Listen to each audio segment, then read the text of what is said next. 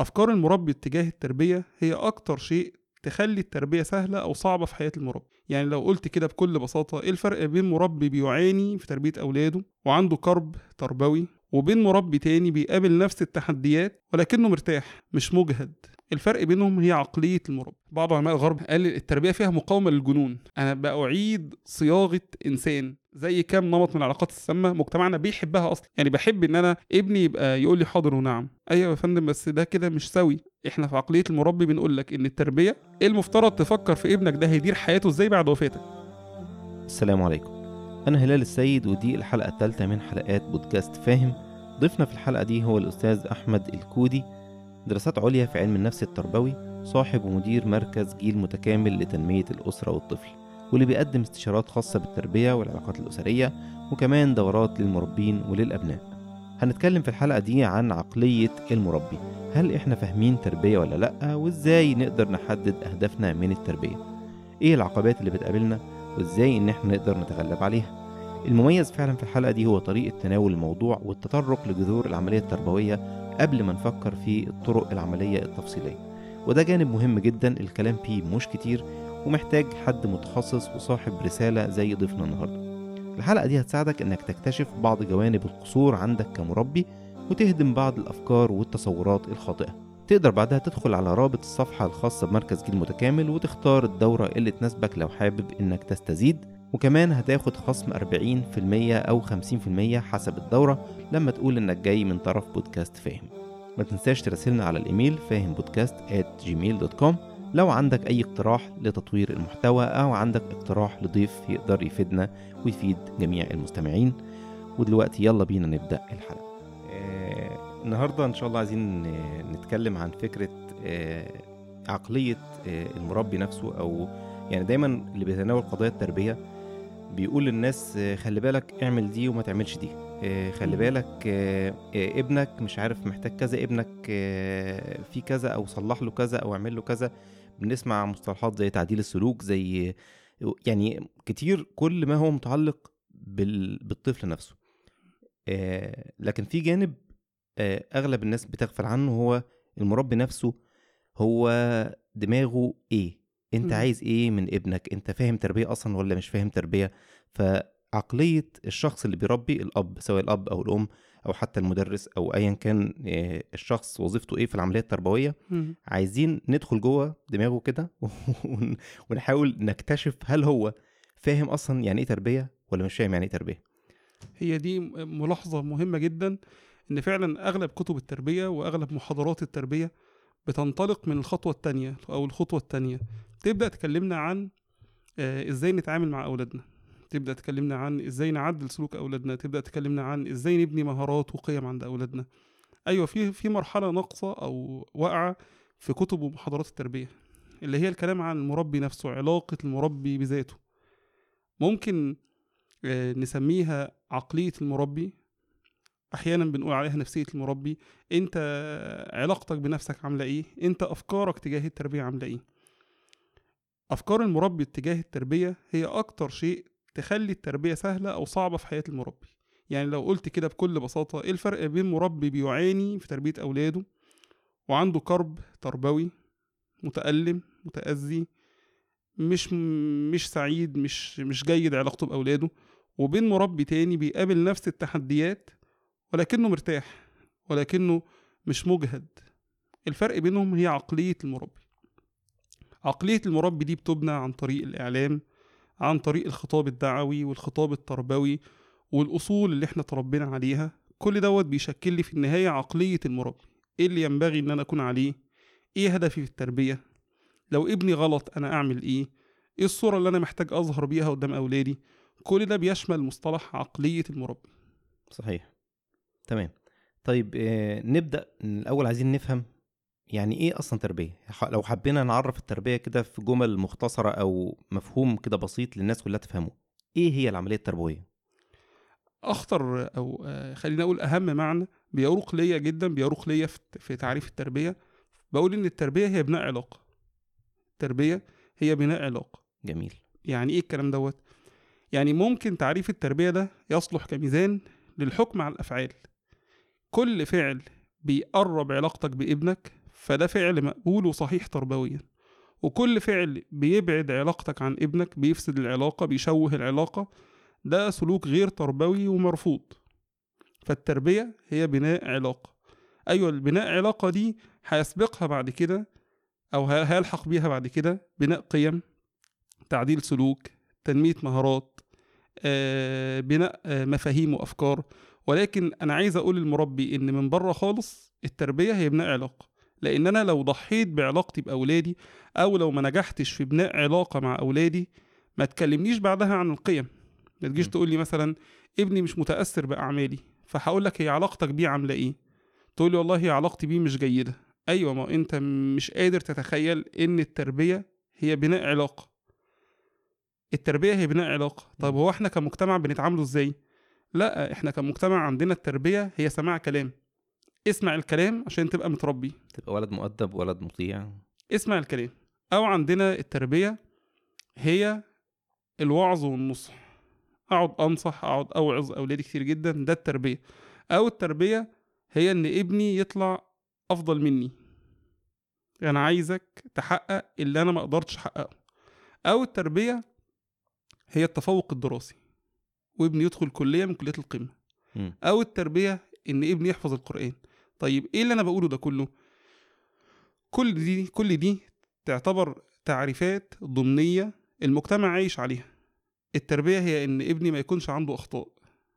مم. طيب كل التعريفات دي إحنا بنقول إنها مش كاملة ناقصة مشوهة هتوصل لمنتج مش جيد. التربية هي بناء علاقة. قوة علاقتك بابنك تعكس انت ناجح تربويا ولا مش ناجح تربويا. ابنك لما بيشوفك بيحتفي بيك بيرحب بيك آه بيفتقدك لما تغيب. عنده استعداد لو قابله تحدي معين يجي يحكي معاك ويقول لك بابا والله أنا قابلني مشكلة معينة كذا وكذا وكذا وكذا. فتقدر انت من خلال العلاقة تبدأ تقوم سلوك تبدأ تبني قيمة تبدأ تعمل وقاية لسلوك انت شايفه منتشر في المجتمع. التربية بناء علاقة يعني اسأل نفسك كتير جدا هي علاقتي بأولادي علاقة فيها قرب وود وحب ولا علاقة فيها انقطاع وفيها نصح زائد؟ يعني التربية مش سماع كلام يعني التربية مش إصدار أوامر يعني التربية مش تحكم يعني التربية مش إن كلمتي تمشي على أولادي لا التربيه بناء علاقة. هي مجرد إن يبقى في الحبل تقصد الحبل الموصول ما بيني وبين ولادي إن أنا أوصل لهم أفكاري أو إن أنا أعدل سلوكهم أو إن أنا أحقق الأهداف اللي أنا شايفها فيهم؟ بناء و- علاقة هيشمل معنى القبول. ابني متقبلني وأنا متقبله. ابني عايش قدامي على حقيقته وأنا عايش قدامه على حقيقتي.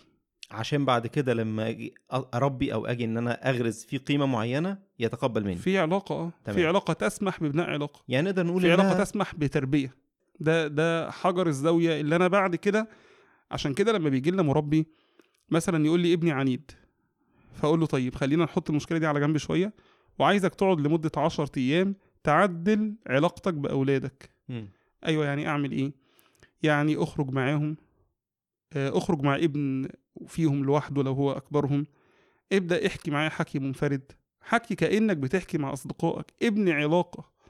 لا يجي. الأب يرد عليه يقول لي إيه؟ لا أنا أنا عايز أعدل العند اللي عند ابني. أيوه يا فندم. مش هعرف أقول لك عدل سلوك ابنك طول ما أنت مفتقر العلاقة. حتى أنا كمربي لو هشتغل معاه لازم أبني علاقة الأول معاه. لازم أقعد أتقبله ولازم ابين له إن أنا متلمح مميزاتك. آه يبقى أنا لو بنيت علاقة هقرب منه. العلاقة معناها إيه؟ معناها تقبل. معناها علاقة على حقيقتها ما تمثيل. معناها علاقة آه ما فيهاش مثلا آه، تعيير بالأخطاء. ما فيهاش ذكر للماضي بصورة مبالغ فيها. ما فيهاش مقارنة بالغير. وأنا لو قلت بناء علاقة صحيحة فأنا بهد كل أساليب التربية الغير صحيحة. التربيه بالمقارنة والتربيه بالمن. هو أنا لما من على ابني أنا كده ببني علاقة معاه؟ لما أقعد أقول له أنت ما تعرفش التيشيرت اللي أنت بهدلته ده أنا جايبه بكام؟ تخيل لو صاحبك قال لك كده. هل ده بيصلح علاقتك بيه؟ ده نقطع علاقتي بيه ده بيهد العلاقة. صحيح. طيب لو زوجتي قالت لي مثلا بعد ما أنا جيت من الشغل والهدوم ممكن تكون مش في أجود أحوالها فقالت لي أنت ما تعرفش أنا بعمل إيه عشان خاطر انضف الهدوم ديت. أنا هبقى متقبل ده إزاي؟ إيه ده؟ أنت هل ده هيخليني أحس بال بالاهتمام ولا بالحب؟ لا ده أنت كده بتهد العلاقة. طيب لو زوجتي قعدت تعلق لي على كل خطأ بعمله أي خطأ عفوي كل ما يصدر مني خطأ تبدأ تقولي خلي بالك ما تعملش كذا خلي بالك ده مش صح. هي كده تبني علاقة معايا؟ لا بتهد العلاقة. عشان كده أنا بحب لفظ إن التربية بناء علاقة عشان أقول لك طبق ده كما لو كان ابنك غريب. في معادلة كده غريبة بيسألنا عنها أولياء الأمور. هو أنا ليه علاقتي بالأولاد كويسة وعلاقتي بأولادي مش كويسة؟ يعني ليه علاقتي ليه مثلا تلاقي طفل كده جاي يقول لي إيه؟ أقول له تطلب إيه؟ يقول لي نفسي ماما تعاملني زي ما بتعامل بنت خالته فلانة. اللي هي بنت الجيران. إيه ده طب ليه هو عايز كده أصل ماما ما عندهاش رغبة لتغييرها ماما متقبلاها جدا مم. يعني ماما عارفة تحقق معاها علاقة قوية ده المعنى اللي الولد عايز يقوله لي إن مم. ماما علاقتها ببنت خالته فلانة دي علاقتها جميلة جدا تمام. فأنا عايز ماما تبقى علاقتها بيا علاقة جميلة جدا مم. فأصبح التربية بناء علاقة ده معنى محتاج مش هقول بس يبقى حاضر في ذهني لا ده يبقى معيار للحكم على أعمالي. كل فعل بعمله ده بيقرب ولا بيبعد العلاقة مع أولادي. جميل. أنا ما بحبش أعرف بقى التربية بالتعريف الأكاديمي ومعناها المصطلحي لأ أنا عايز أقول لولي الأمر كلام عملي. يعني عشان ولي الأمر ما يتعجبش أنت ليه قلت التربية بناء علاقة؟ آه من الناحيه العملية أنا كده بعرفها لك صح. طيب ال- المربي النهارده لما خلاص فهم يعني إيه تربية. آه، لكن برضو أغلب الناس ما بيبقاش عندهم يعني هدف معين أو أو فكر معين هو عايز يوصل لإيه؟ يعني هو اعرف عارف إن هيبني العلاقة. بس بعد ما بنى العلاقة ما تحس إن هو مشتت هو نفسه مشتت هو ما عندوش هو مش عارف هو عايز. هل هو آه، التربية دي بالنسبة له إن هو يطلع ابنه حاجة معينة عايز يطلع ابني دكتور أنا عايز اطلعه طيار آه، هنتكلم مثلا في المتدينين ودي آفة يعني لازم تحفظ القرآن كله ولازم تطلب مش عارف إيه يعني تحقيق ال- الخيالات اللي عند المربي. انه عايز يحقق أحلامه في ابنه وكأن معاه عصاية سحرية أو اللي بيشرب عايز يشرب أولاده الالتزام أو طاعة ربنا بالمعلقة وبالغصب. ف يعني دي أظن دي محتاجة إن إحنا نبص على أنت هدفك إيه أو أنت عايز إيه عايز توصل لإيه مع ابنك طيب وده سؤال مهم جدا وجميل جدا مم. كأن كأن إحنا كأننا كده إحنا بنرتب عقلية المربي إحنا قلنا لك يعني إيه تربية تربية يعني ابني علاقة جيدة مع أولادك مم. طيب اتنين بنقول لك خلي بالك ركز انت محتاج يكون البوصلة الداخلية عندك واضحة. انت عارف انت عايز تروح فين بأولادك. طيب لو انت كأب بتسمعني أو انت كأم اعملي النشاط دوت كده. هاتي ورقة بيضة واكتبي انت عايزة تشوفي أولادك فين بعد عشر سنين. يلا هنبدأ كده نكتب. وخليني أكتب كده في كل الأصعدة. كتير. لما بسأل ولي الأمر دوت بجد الأم مثلا تقول لي أنا عايزة ابني بعد عشر سنين علاقته كويسة مع الناس وبيحفظ القرآن وبيتقي ربنا وبيعاملني ببر. طيب جميل جدا. ولو زودت شوية تقول لي وعايزاه يبقى بيحب العلم ويبقى داعية ويبقى عالم. طيب تمام جدا. آه انت كده البوصلة عندك عاملة إيه؟ خلينا أول نرجع بقى هي إيه البوصلة أصلا؟ البوصلة إن إحنا عندنا خمس أركان رئيسية في الشخصية. الخمس أركان دولت مش هم كل أركان الشخصية بس هم الأركان الكبرى في الشخصية. يعني أنت كمربي هدفك الحقيقي هو بناء الأركان الكبرى في شخصية ابنك. اول ركن الركن الإيماني علاقته بالله عز وجل. إن ابنك يبقى مدرك يعني إيه؟ علاقة علاقة بالله عز وجل. يعني إيه صلة بالمولى جل وعلا؟ يعني إيه أسماء الله عز وجل وصفاته؟ يعني إيه إجلال وتعظيم و... والعبودية لله عز وجل. فاهم ال- ال- الجزء الإيماني بصورة صحيحة. يبقى أنا عايز أبني مع ابني رقم واحد الجانب الإيماني علاقته بالمولى جل وعلا. اتنين عايز أبني عند ابني علاقته بنفسه هو. هو بيعرف يعبر عن مشاعره هو بيعرف يتعامل مع أفكاره المتقلبة ولا بيعرفش؟ طيب بيعرف يتعامل مع احتياجاته النفسية ويشبعها بيعرف يتجنب العلاقات المؤذية ويحافظ على علاقات سوية يبقى الركن التاني علاقة ابني بنفسه البناء النفسي. طيب الركن التالت؟ الركن التالت دايما بنسميه الركن الاجتماعي علاقة أولادي بالمجتمع. هو ابني بيعرف يعمل علاقات بيعرف يقنع بيعرف يتواصل مع اللي قدامه ولا هو بيحدف طوب في كلامه ولا هو بيتصادم مع الناس؟ ده الركن التالت. الركن الرابع بنسميه آه، الركن الجسدي. علاقة ابني بجسمه. هو بياكل وبينام وبيمارس أنشطة رياضية ولا لأ؟ بياكل أكل صحي ولا لأ؟ بينام نوم كافي ولا لأ؟ بيلعب ألعاب رياضية ولا لأ؟ الجزء الجسدي. آخر جزء وهو الجزء العقلي. قدرة ابني على التفكير وصناعة القرار. ابني بيعرف يفكر بطرق تفكير مختلفة ولا لأ؟ بيعرف ياخد قرار ولا لأ؟ بيعرف يفكر تفكير إبداعي وتفكير ناقد ولا لأ؟ بيعرف يحل مشكلة؟ بيعرف يعترض على حاجة ولا لأ؟ الجانب العقلي عند أولادي. طيب كتير بقى لما بنعرض عند ولي الأمر الخمس أركان دولت بيلاقي عنده في ركن البعد الغائب. إما عنده البعد الغائب كان الجانب مثلا العقلي يقول لي ياه ده أنا ما فكرتش في موضوع إن ابني هيفكر بأي طريقة وهياخد قرار إزاي. يعني أنا ال- الخمس حاجات دول يعني لأ عايزين توضيح أكتر من كده. حقيقي حقيقي متفق جدا. آه. يعني يعني انت كده مجرد حضرتك كده فتحت بس ال- المواضيع أو قلت إحنا محت... آه محتاجين نعرف كذا وكذا وكذا هو أنا أنا ولي الأمر لما بيسمع ده آه، كان عندي صديق ليا كده كان والده كان عنده مشاكل في الكلى فكل ما يروح للدكتور الدكتور الدكتور يقول له إيه اهتموا شوية بالكلى بتاعت والدكم مش معقول الكلام ده فيطلع صديقي يقول لي أيوه يعني؟ أعمل إيه بقى يعني أنا مطلوب مني أعمل. إيه فأنا كتير بحس نفسي في المثال اللي بقوله ده لما أشرح لولي الأمر أيوة. خمس أركان. أيوه أعمل إيه يا فندم أنا أنا يعني عايز أقول لك إيه رقم واحد تقبل التحسن التدريجي اللي بيحصل. يعني اقبل المعلومة وهنبني عليها. تمام كده؟ تمام. يعني مش لازم يدخل جوه منك البناء الخماسي كامل الأركان. يعني تخيل كده إن إحنا بنعرفك أركان الإيمان. مم. فاتكلمت عن الإيمان بالله والملائكة والكتب والرسل واليوم الآخر والقدر. طيب هو إيه بقى الإيمان بالقدر؟ أنا ما شرحتوش بس أنا قلت لك إيه اسمه مسمى إيه. فكأني لسه بقول لك كعقلية مربي أنا بحط لك العناوين الكبرى والخطوط الرئيسة اللي أنت محتاج تنتبه ليها. هنتكلم على كل رك... على كل جانب من الجوانب ديت ما عنديش مشكلة. ولكن عايز أقول لولي الأمر الخمس أركان دولت المعنى ال- الأولي أنت مدركه علاقته بربنا أنت عارف يعني إيه؟ صلاته وقرآنه وذكره علاقته بالناس يعني بيعمل علاقات ولا وحيد علاقته بال... بنفسه يعني بيعرف يعبر عن غضبه وحزنه ولا لأ؟ أنا بقول لك أهو مؤشرات تخليك تعرف توصل للأركان الخمسة دي.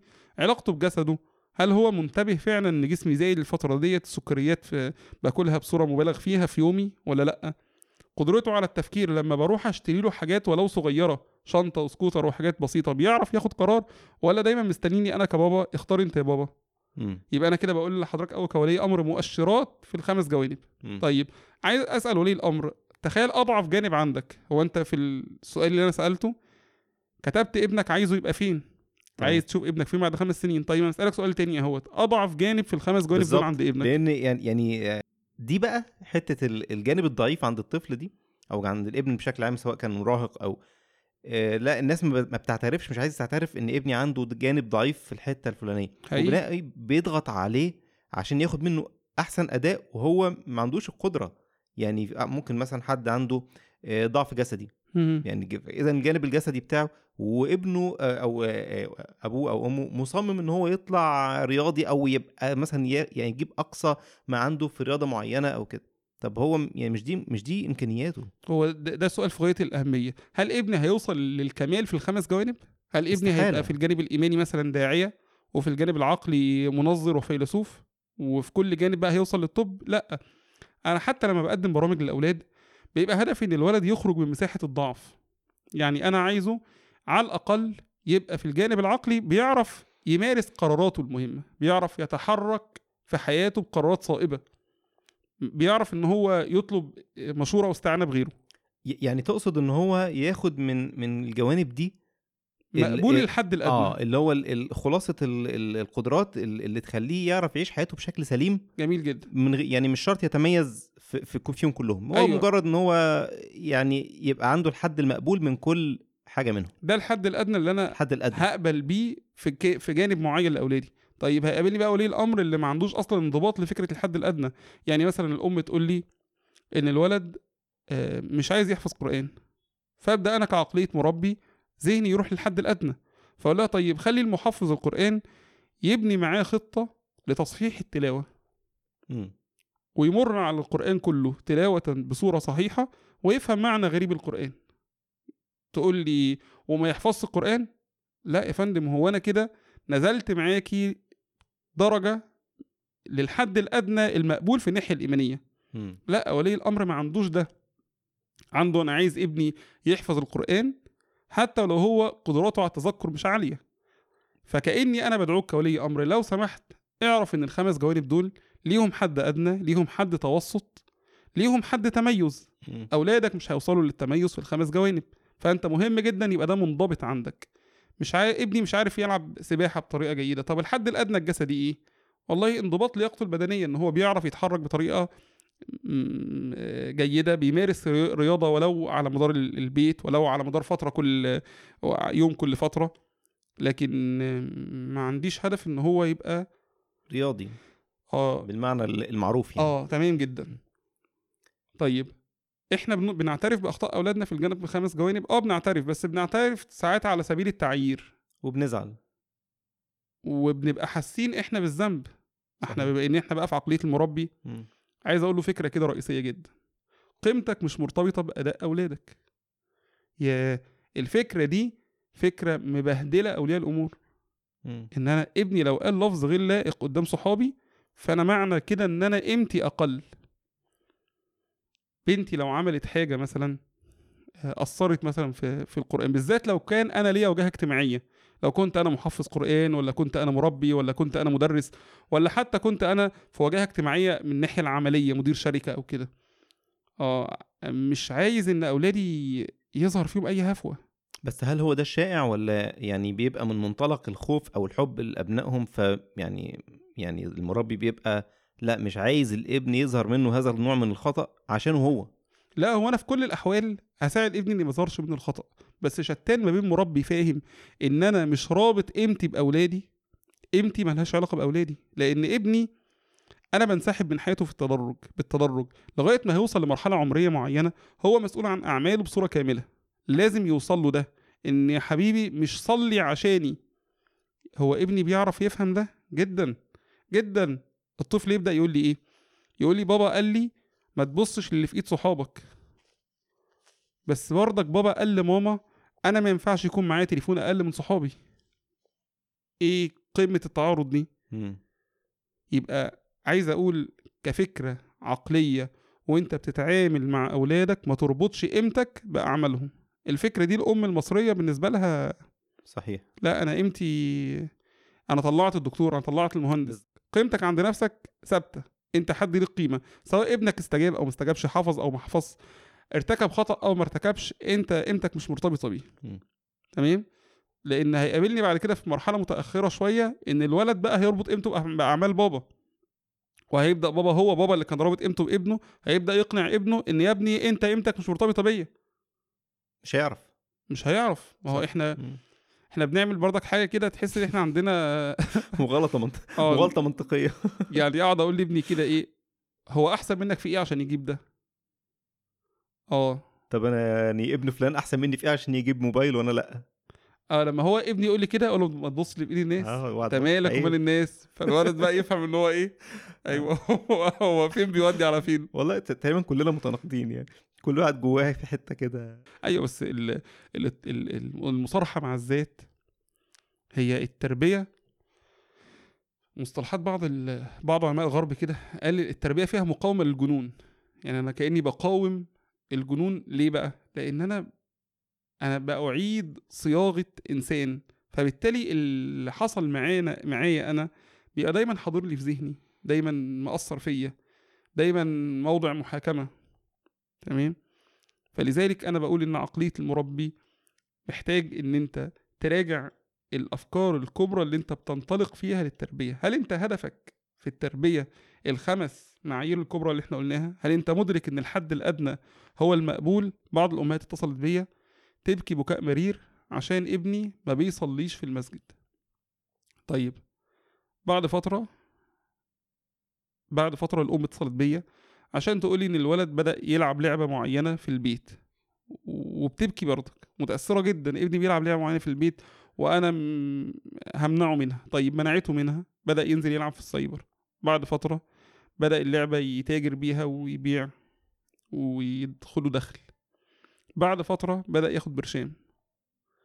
هي ماما النهارده بتتمنى إيه؟ ماما بتتمنى إن هو يرجع يلعب في البيت. زي ما كان الأول. زي ما كان الأول. عايزة ترجع لنقطة الصفر مش عارفة. اللي انت كنت بتبكي عليها. مم. طب ما هو هو انت عقلك لما كنت بتبكي بقى عشان هو بيلعب في البيت عقلك كان واضح عنده الحد الأدنى والحد ال- الأقصى المطلوب من ابنك؟ لأ. انت كنت عايزة معايير عالية جدا في أولادك. مم. وده بيرجع بقى لمغالطة أكبر من كده. ليه طموحنا عالي من أولادنا؟ لأن إحنا عندنا فكرة إن أنت كل حياتي. مم. ودي فكرة رئيسية جدا برضك مسيطرة على أولياء الأمور. يعني إيه أنت كل حياتي؟ أحيانا ال- الدعاء بيوجهونا لده. ابنك مشروع حياتك ولما تموت هيستغفر لك. طبعا الكلام ده حق. ولكن اللي وراه مش حق. اللي وراه من حيث التطبيق اللي إحنا بنعمله. ومن غير يعني يعني غير كمان الدعاء ده هو كل واحد عنده قناعة شخصية إن لأ أنا ابني أنا عايش عشان ولادي. ولذلك وبترتب يعني بيجي بقى معاها إهمال للذات بشكل رهيب. حقيقي. وضغط على الأبناء لتحقيق نتائج وهمية مش يعني ما أظنش إنها طبيعية خالص. ده ده يعني ده اللي تقصده؟ أيوه. إن هو أنت كل حياتي يعني حتى اختيار الجامعة اختيار الزوجة أنا هتدخل فيه. اختيار أسماء الأولاد اختيار مكان السكن بتاعك. طيب ده كده في مراحل متقدمة. طب في مراحل أقل من كده؟ بعض الأمهات عندها قناعة أصلا أنا لو ما اتحكمتش في ابني غيري هيتحكم فيه. وتقول كده بوجه بكل صراحة. طب يا فندم السيناريو ده سيناريو الأم اللي بتقعد تتحكم في ابنها تقعد تزق فيه؟ ما هو الولد خلاص بقى فاقد السيطرة. ما عندوش قدرة على على إدارة حياته. هي المفترض يعني غالبا هتسلمه لواحدة تكمل زق برضك. فمش هتعرف هي تزق لأن هت- هتدخل مع في صراع مع أنثى تانية فهتبقى. الدنيا مش جيدة. فأنا عايز أقول إيه للمربي؟ رقم واحد أولادك مش كل حياتك. امال مين كل حياتي؟ النبي صلى الله عليه وسلم في الحديث قال ان إن. لنفسك عليك حق. آه يعني أنا نفسي لي علي حق. قبل ما يقول لي في الحديث وإن لولدك عليك حق. يعني أنا في المعادلة أنا موجود. عشان كده بقول لكل ام مصرية لما تقوم الصبح كده لو لقيتي كل أهدافك ما فيهاش جزء متعلق بذاتك فأنت عندك أزمة. يعني لو لقيتي نفسك كده قايمة الصبح بتقولي أنا عايزه أودي الولد آه، مثلا النادي الفلاني واخل أودي البنت الدرس الفلاني وأعمل أكل كذا عشان جوزي بيحبه ومفيش في انتي فغالبا في أزمة. غالبا في أزمة. طب ده بينعكس بقى في الآخر على على الأبناء برضو. أيوه ما أنا ما أنا أصبحت بتعامل مع ابني على إنه أنا. فلو ابني ما دخلش الكلية اللي أنا عايزها هيبقى ابني بيضيع عمري. كأني لغيت شخصيته ولغيت نفسه هو عشان يعني يحقق لي اللي أنا بفكر فيه. أيوه أيوه. إحنا إحنا إحنا في واقع الجلسات الأمهات بيقولوا لأولادهم كده صراحة صراحة كده إن أنا إن أنا آه ده إحنا عندنا الأولاد ساعات يقول لك إيه مثلا؟ أبويا بيقول لي آه، اعمل اللي أنا بقول لك عليه مالكش دعوة باللي أنا بقوله لك. اعمل اللي أنا بقول لك عليه مالكش دعوة باللي أنا بعمله. آه. يعني يعني طبق كلامي حتى لو أنا ما عملتوش. يعني إيه بقى؟ أو يقول لابنه مثلا آه أنت تسمع كلامي وما تناقشنيش. خالص. أنت تابع ليا. أنت المفروض تستحملني. أنت المفروض تنفذ قراراتي.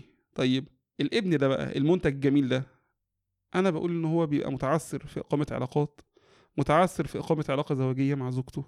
المنتج ده مش كامل. اعتمادي. بس إحنا بنحبه في مجتمعنا ودي أزمة كبيرة جدا في مجتمعاتنا. مجتمعاتنا بتحب أصلا في كده كام نمط من الشخصيات المريضة. مجتمعنا بيحبها زي كام نمط من العلاقات السامة. مجتمعنا بيحبها أصلا. يعني بحب إن أنا ابني يبقى يقول لي حاضر ونعم. ياه ده كده الولد اللي هو إيه. قمة ال- الرضا بالنسبة لي. أيوه يا فندم بس ده كده مش سوي. لا أنا مش هاممني ده. طب لما تموتي بقى ابنك هيعمل إيه؟ هو أنا المفروض مني أفكر في ده؟ آه. إحنا في عقلية المربي بنقول لك إن التربية المفترض تفكر في ابنك ده هيدير حياته إزاي بعد وفاتك. يعني أنا بمكن لابني مفاتيح إدارة الحياة. مم. الأصل إن أنا انسحب من حياة ابني سن 12 سنة انسحبت تماما. 12 سنة؟ 12 سنة. يعني أنا كده الصورة النموذجيه أيوه طب لا مش يعني عايز ب- بمعنى إيه ينسحب يعني ابني عنده قدرة على اختيار الأشياء على الأقل اليومية. عنده قدرة على اختيار صحابه عنده قدرة على ممارسة اهتماماته. أما أنا في حياته إيه؟ أنا في حياته والله مستشار. بيرجع لي لما حبيبي بابا إيه رأيك في كذا؟ أعمل كذا ولا كذا؟ فقلت له والله أنا رأيي كذا. ما قلتلوش اعمل كذا. قلت له أنا رأيي كذا. أيوة. فأنا مستشار في حياته. لأ ده إحنا إحنا إحنا آبائنا وأمهاتنا أو الآباء والأمهات الموجودين النهارده. لأ أنا ما بنسحبش من حياة أولادي. لما بيتجوز ويخلف وعايز يتدخل في حياة أبنائه. أيوه. أيوه أيوه. حقيقي وبيعتبر إن ده فخر يعني وبر. أيوه. طيب فهقول كمان إحنا كده قلنا لولي الأمر فكرتين أولادك مش كل حياتك وقلنا لولي الأمر فكرة آه الانسحاب بالتدرج انسحب بالتدرج من حياة أولادك. عشان ما تنمي ما تربيش نموذج اعتمادي. عشان. ما تربيش نموذج أنت بعد كده تبقى أنت متألم على إن 100 يد بتتحكم فيه. تربويا بنقول لو ابنك عرف يقول لك لأ لأ اللي هي لأ الناضجة مش لأ العقوق. لأ اللي هي آه حبيبي أجيب لك كذا؟ فقال لي لأ مش عايز. طب تاخد كذا ولا كذا؟ فقال لأ مش عايز كذا. لأ. البس كذا. لأ أنا لأ أنا عايز ألبس كذا. أيوه. آه لأ بقى الراشدة ديت لما أنا أسمعها من ابني أنا بسعد بيها. مم. ليه؟ لأنه هيعرف يقول المجتمع بالذات في زماننا ده هيتعرض على ابني 100 100 طريق. هيعرف يقول لأ. هيعرف يقول لأ. لأ إحنا كمجتمعات ما عنديش القدرة أصلا إن أنا أقبل وأناقش وأحاور ابني في إن أنت ليك حق الاختيار. تمام؟ طيب أنا كده قلت للمربي الخمس أركان. وهديت عنده وهم إن ابنك هيتميز في الخمس أركان وقلت له إن في حد أدنى وحد توسط وحد تميز. وقلت له إن هيساعد ابنك إن هو ينطلق لده إن أنت لو سمحت انسحب من حياته. تمام. لو سمحت اعرف إن هو مش كل حياتك. اعرف البناء ده في جزء هو هيبنيه هو هيبنيه. يعني إيه في جزء هو هيبنيه؟ ولي الأمر ساعات بي بيبقى متخيل إن أنا هخلص مع ابني معادلة بناء الشخصية في الصغر.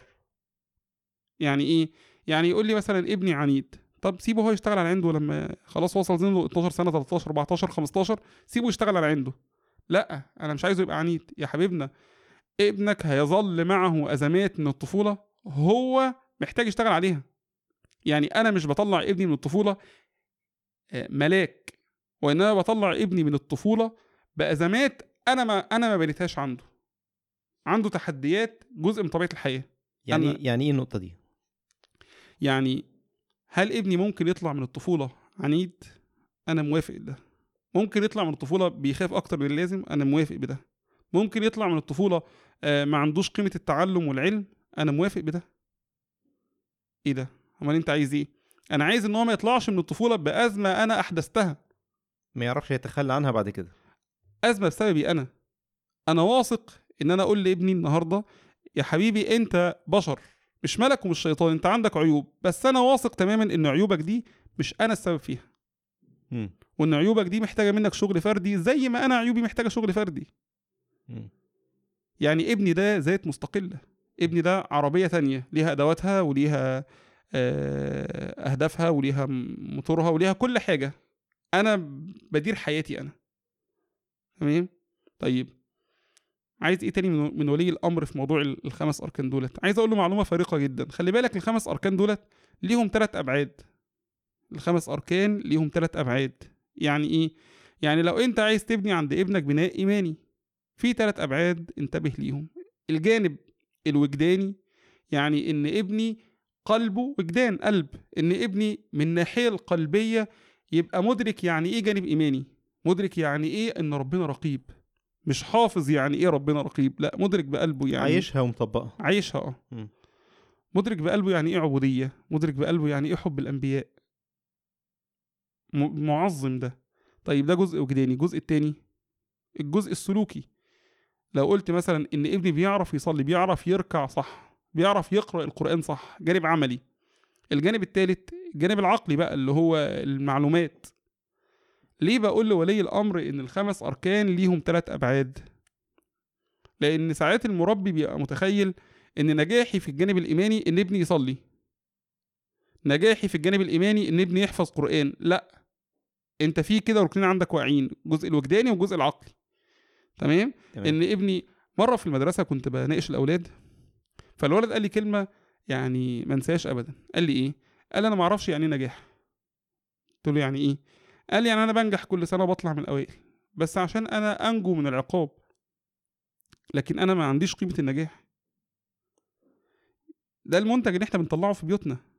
منتج بي بيعرف يأدي بس أداء على الجانب السلوكي فقط. أداء أداء أداء, أداء ظاهري بس. مش فاهم. آه. اللي إحنا بنسميها ساعات مش إيه فاهم ومش حاسس اللي هو بيعمله أو يعني ما عندوش هدف رايح له نفسيا مجرد- بنقول عنده فاعلية الذات وما عندهوش تقدير الذات والمنتج ده سيء جدا بقى اللي هو إيه يعني تخيل كده ابني بيعرف يعمل بس مش حاسس بنفسه مم. صحيح. عنده فاعلية الذات لكن ما عندوش تقدير الذات مم. اللي هو يعرف يطبق ويعرف يحفظ بس في النهاية يعرف يقول لنفسه أنا أقل من غيري فاشل. أنا فاشل آه. اللي هو في النهاية أنت ما نجحتش. ده نموذج متكرر بكثرة يعني. يبقى أنا بقول لولي الأمر لو سمحت انتبه في الخمس أركان اللي أنت هتشتغل فيهم على أولادك. في الثلاث أبعاد دولت. يع- يعني عايز توصل لولي الأمر إنه أي كان ايا كان ال ال الهدف اللي هيشتغل عشانه يعني آه، الخمس أركان اللي إحنا اتكلمنا فيهم آه، ركز مع ابنك إن هو ما يحسش بالفشل في جزء منهم. ما تدمرلوش نفسي نفسيته في جزء من الخمس أجزاء دول. تمام. تمام. وفي جزء من البناء في الخمس أركان دول أنت مش هتعرف تبنيه لازم هو اللي يبنيه. مم. طيب إيه تاني؟ عايز أقول له أنت مسؤول في الخمس أركان دول عن البلاغ بس. هيب- هيبنيه بمعنى إن هو يعني هيتوجه برضو دور دور ولي الأمر هنا إيه؟ لو لو الابن هو اللي هيبني. دور ولي الأمر إن هو يوجهه. أنا أنا أنا ميسر أنا مساعد أنا معين مستشار. أنا داعم أنا مستشار. تمام؟ هو في في كده ساعات بطلب من ولي الأمر حاجة هو بيحس إن هي غريبة. بقول له عامل ابنك كأنك بتعامل صديقك كأنك بتعامل واحد غريب. مم. فيقول لي لأ هو أنا مش متخيل إن ابني ده يكون مثلا آه، بيعمل كذا. مش مجتهد في التعليم مش مش متخيل ده. ليه مش متخيل ده؟ ما هو نفس زي بقية الأنفس. طيب هاتها كده مثال قريب. هل إخواتك كلهم نفس اهتمامك في التعليم؟ هل اختو... هل ما عندكش أخ مدخن؟ هل ما عندكش أخ مقصر في الصلاه مش منضبط. طب انت لما بتقعد معاه بتبين له ان انت كارهه ومش حابه وقرفان منه؟ ولا بتبين له ان انت حد جميل وكويس و... ومحتاج تشتغل على نفسك في الجزء ده؟ إحنا بنعرف نعمل ده مع الغريب لكن ما بنعرفش نعمله مع أولادنا. صحيح. ليه بقى؟ عشان الفكرة اللي أنا قلتها. تملك. ان إحنا رابطين قيمتنا بأولادنا. مم. ابني لو قصر في الصلاة يبقى أنا فاشل. مم. والله والله لو بذلت أموال لإصلاح الأفكار في عالم التربية لم يكن هذا هدر وإنما هذا حق. في نهضة المجتمعات هو الكبرى عموما يعني السلوك مرآة الفكر هو أي- أي حاجة عايز تغيرها يعني حتى كان كنت مرة حضرت آه، في جمعية كده لعلاج الإدمان يعني نوع من التوعية وكان نشاط بنحاول نساعد بيه بعض الناس. آه، كان يقول لك اول حاجة المدمن لازم يعترف إن هو مدمن إن هو مريض مم. ومحتاج علاج حقيقي. الموضوع مش موضوع خلاص أنا حياتي انهارت وأنا فشلت آه، أو إن أنا ماشي في طريق ما فيهوش رجوع أو حالة بقى اللي هي العكسية خالص اللي هو عدم الإدراك أساسا بالمرض أو بالتع- بالتعايش التام معاه النفسي والسلام مع الموضوع أنا أنا كده مش هتغير. فبيقول لك أنت لا أنت ابدأ اعرف الأول إنك مريض دي بداية العلاج بتاعتك ما عرفتش. خلاص مهما عملت مهما حاول اللي حواليك يعالجك. انت ما انت ما عندكش قناعة انك أصلا فيك مشكلة. هو أنا عايز أقول للمربي وأنا بقول له بقى في عقلية المربي عايز أقول له إيه؟ عايز أقول له خلي بالك أفكارك مش حقيقة. أفكارك مش حقيقة. يعني إيه أفكاري مش حقيقة؟ يعني أنا هيقابلني ولي الأمر اللي بيقول لي بعد ما سمع مني قيمتك مش مرتبطة بأولادك. لا هو هيقول لي لا قيمتي مرتبطة بأولادي. إيه دليلك كولي أمر؟ ما عندوش دليل. هو, هو كده. هو كده آه. هي دي حقيقة. هذا ما وجدنا بي- عليه ابائنا هو بيتعامل على إن أفكاره حقيقة على إن أفكاره ملزمة. مم. أكتر حد مظلوم في ده في المجتمع النساء.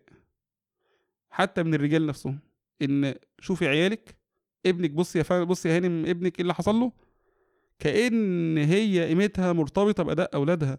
كم الضغط بقى للأم دي لما بتلاقي ابنها يعمل غلط بتنهار وب... وبتنهال عليه بالعقاب.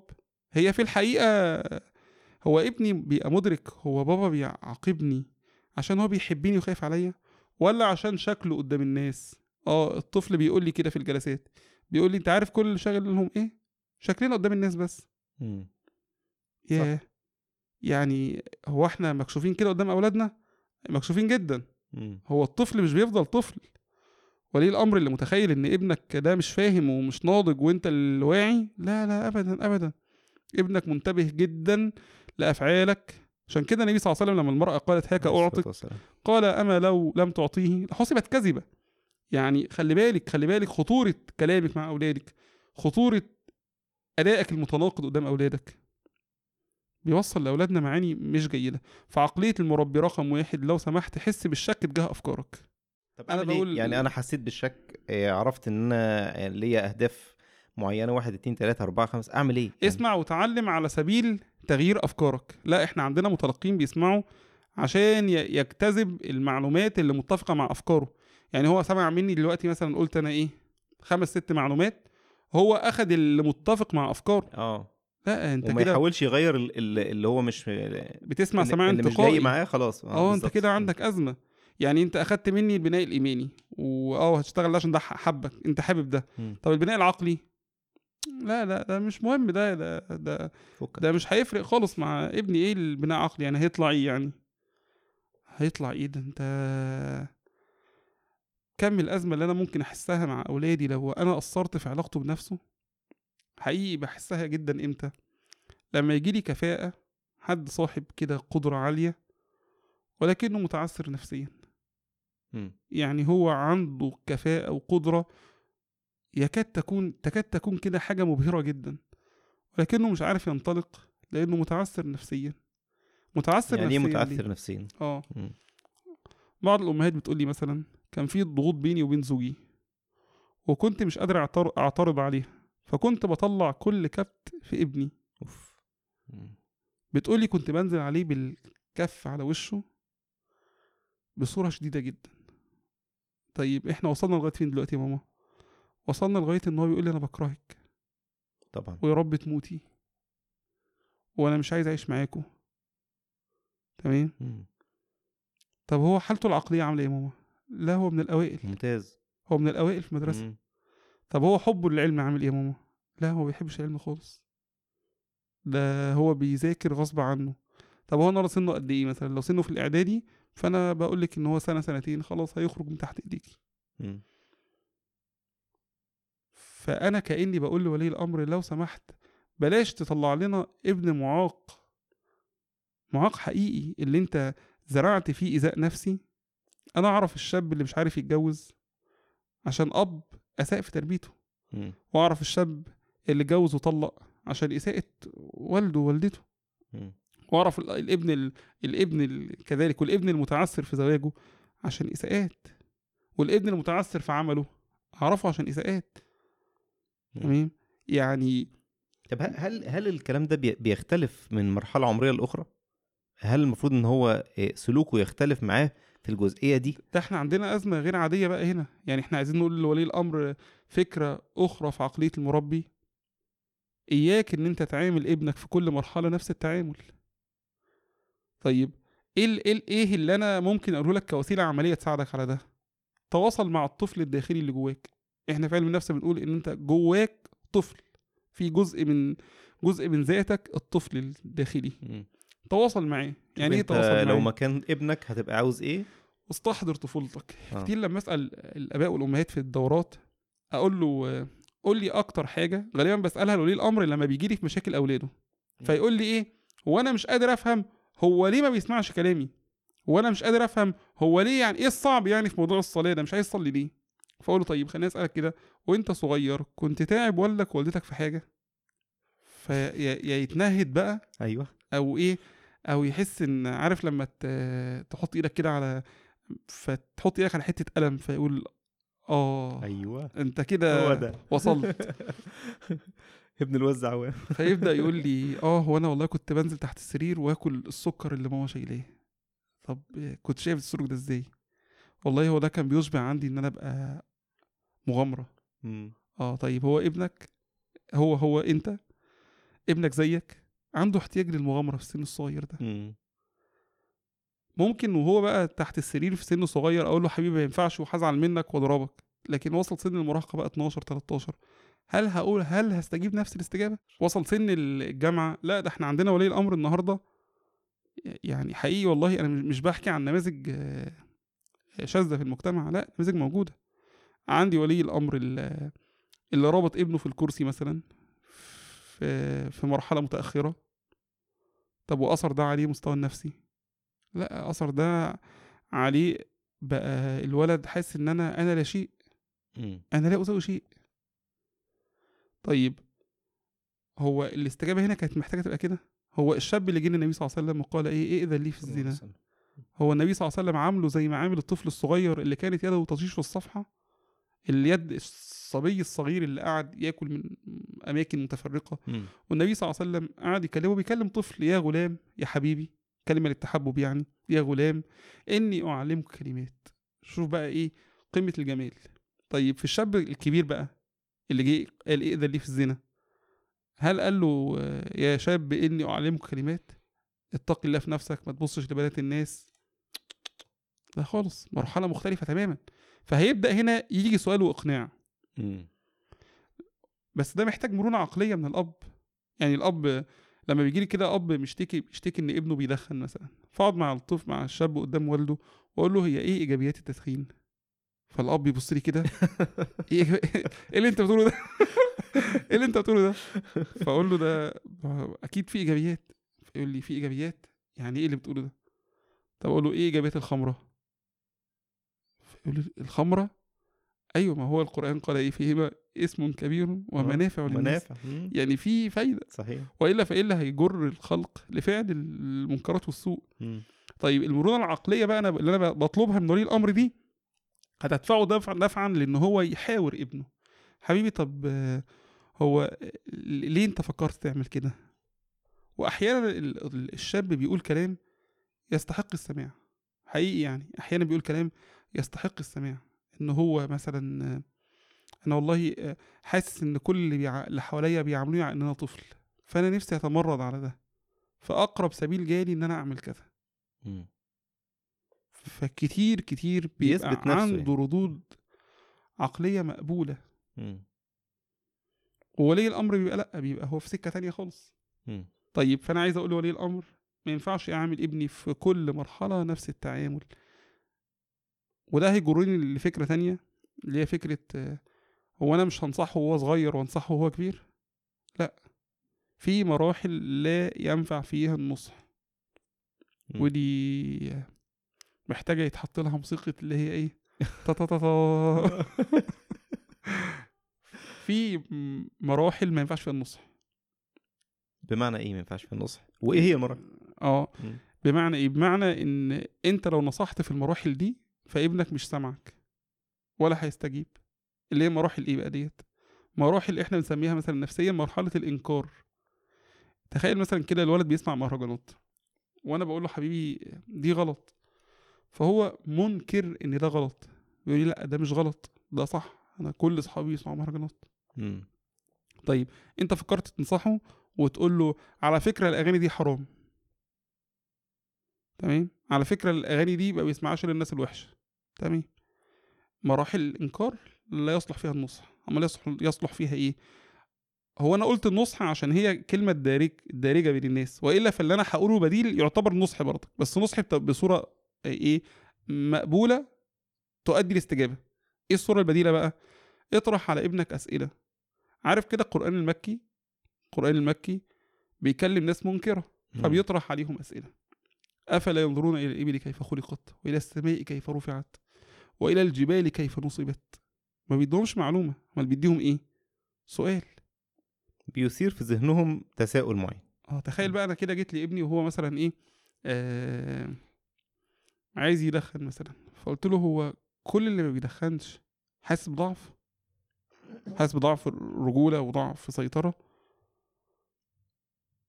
وممكن كمان ما ما نقشوش في الإجابة. ممكن أقول له السؤال وأمشي. وأقول له هبقى هبقى اناقش معاك بعد كده. هو. أنا هدفي بس إن السؤال والقرآن ما كانش بيجيب على على أغلب الأسئلة وانما كان الهدف بس إثارة التساؤل داخل العقل مم. ف من البناء اللي إحنا بنبنيه داخل عقلية المربي انتبه في مراحل لا ينفع فيها النصح زي مرحلة الإنكار زي مرحلة غياب العلاقة إحنا أكدنا في البداية إن التربية بناء علاقة لو ابني مفيش علاقة بيني وبينه هينفع النصح مش هينفع النصح مم. ابنك ممكن يكره الصلاة عشان علاقتك بيه مش كويسة ابنك ممكن بنتك ممكن تكره النقاب عشان علاقتك بيها مش كويسة مم. فلو علاقتك بيها مش كويسة لو سمحتي ما تقوليهاش لهاش حاجة عشان هي سيبيها هتربط أحسن. سيبيها أفضل آه. سيبيها أفضل صحيح طيب دلوقتي أنا حابب بس نرجع لل... للخمس أهداف أو الخمس أركان بتوع التربية اللي حضرتك ذكرتهم من شوية إيه المشاكل اللي بتواجه أولياء الأمور في تحقيق الأهداف دي. إيه العقبات اللي بتقف قصادهم في تحقيق ال- الأهداف؟ هو أنا بتصور إن أكبر عقبة في التربية اجمالا وده هلاقيه في كل باب بقى بيقابلني عقبة التصورات. أنت متصور إيه عن كل جانب؟ مم. فأول عقبة هتقابلني مثلا لو لو لو استعرضت مثلا آه الخمس جوانب اجمالا إحنا قلنا النفسي والعقلي والاجتماعي والإيماني والجسدي. أكبر عقبة بتقابلني رقم واحد إن المربي يبدأ يشتغل على أولاده وما يشتغلش على نفسه. مم. دي بالنسبة لي آه، نقطة فارقة جدا. إن المربي يتخيل إن مسؤوليته عن أولاده أكبر من مسؤوليته عن نفسه. هقول لولي الامر كده مثال يعني. لو لو تخيلي كده كأم لو أنا بقول لك علمي بنتك إزاي تطبخ. تتخيلي المهمة دي بالنسبة لك انت هتاخديها مني ب... بسهولة ولا تحسي إن أنا طلبت منك حاجة صعبة عليك شوية؟ على حسب هي بتعرف تطبخ ولا لأ. هي بتعرف تطبخ. أو قلت لها أفضل أكلة بتعرف تعمليها إيه؟ قالت لي كذا قلت لها علميها لبنتك. المطلب ده واضح التفاصيل عندك كأم ولا مش واضح؟ واضح. واضح جدا. عشان التصور محفوظ. عشان في ممارسة واضحة جدا. بالظبط. طيب أكبر عقبة بتقابلني عند ولي الأمر إن هو ما بيكونش أصلا خطا مع نفسه في الخمس أركان دول. يعني يعني يعني, إيه؟ يعني هو أصلا ما قطعش شوط في علاقته بنفسه. مم. فلما يجي ابنه يقول له مثلا بابا هو هو أفكاري في فكرة بتجيلي بابا بتقول لي إن صحابك أحسن منك آه هو أنا كمربي مش فاهم إزاي أتعامل مع أفكاري أنا مم. وما عنديش خبرة آه، أو تجربة خاصة بيا أقدر أنقلها لأولادي ما أقدرش أقول له مثلا حبيبي هو أنت محتاج لما تجيلك فكرة رقم واحد إنك تعرف إن الأفكار دي مش حقيقية وإن عقلنا بينتج كم من الأفكار الكتيرة جدا اللي فيه جزء منها آه، مفيد وفي جزء منها مش مفيد. وأنا بتعامل مع الأفكار الغير مفيدة الغير مفيدة إن أنا بس بسيب لها براح جوايا مش بتصارع معاها. وأنا يا حبيبي زيك كده كان بيجي لي فكرة من فترة قريبة كانت بتقول لي أنت مش هتعرف تتعلم كذا بس أنا حقيقي لما اشتغلت. وتمسكت بقيمي اتعلمت ده إحنا عندنا اظن أغلب المربين هم نفسهم عندهم المشكلة أيوه ما هو ما اتدربش إزاي يتعامل مع أفكاره مم. هو فكرة التعامل مع الأفكار عنده هو كمربي هل ناضجة لا مش ناضجة مم. فأكبر عقبة بتقابلني إن ولي الأمر ما بيشتغلش على نفسه مم. لو سمحت اشتغل على نفسك لو سمحت حط خطة خاصة أنا في أول ال- الحلقة قلت إيه؟